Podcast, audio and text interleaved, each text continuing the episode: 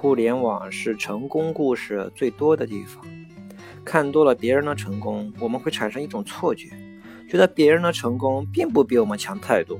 只要我努力，也可以做到。可是几年过去了，却依然是最平庸的一个。我听过太多的人说，并不是自己不勤奋，只是真的不知道该朝什么方向努力，总是感觉有劲没处使，找不到适合自己的项目。网络上项目那么多，为什么没有适合你的呢？因为项目虽然很多，但根本就没有一个项目是为你量身打造的。你不懂得在模仿的基础上创新，当然总是觉得什么项目都不适合你。放眼网络上做的比较成功的人，都是把别人的项目和自身的优势结合，再来点微创新，改良成适合自己的项目。就连腾讯、百度、淘宝这些牛逼的大公司，商业模式也都是建立在模仿和微创新的基础之上。中国互联网大方向就是这样，一直走的都是美国的老路。大公司所谓的创新，都是以美国已有的模式为基础，结合中国网民的特点加以改进，做出一个更适合中国的改良版。企鹅的抄袭世界第一，抄袭有点难听。叫模仿好一点，模仿小公司的产品，加入自己的核心 QQ 优势，轻易就可以将对手碾压。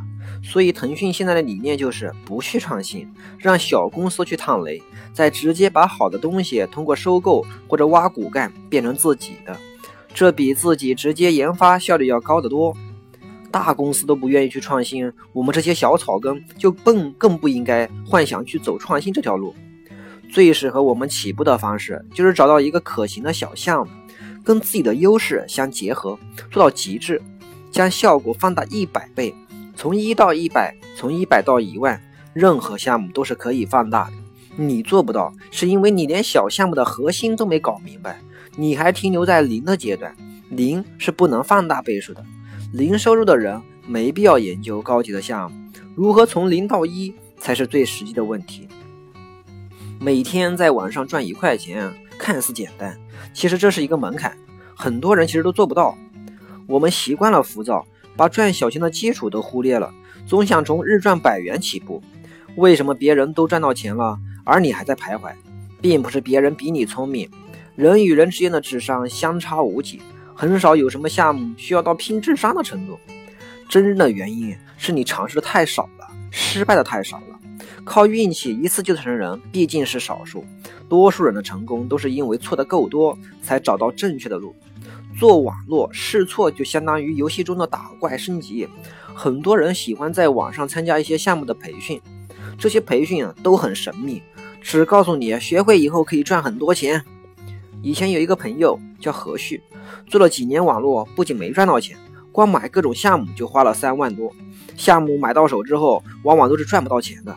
甚至很多项目买了之后，根本就不愿意去操作，因为别人的项目再好，那也是别人的，不适合自己。他最后总结的经验就是，以后不会再花钱买项目，有钱还是学点有用的知识和技术更靠谱。因为多学会一样技术，就等于多了一项优势。好项目永远都是普通项目与自身优势的结合。就像我几年前一直研究电子书，把电子书研究透了。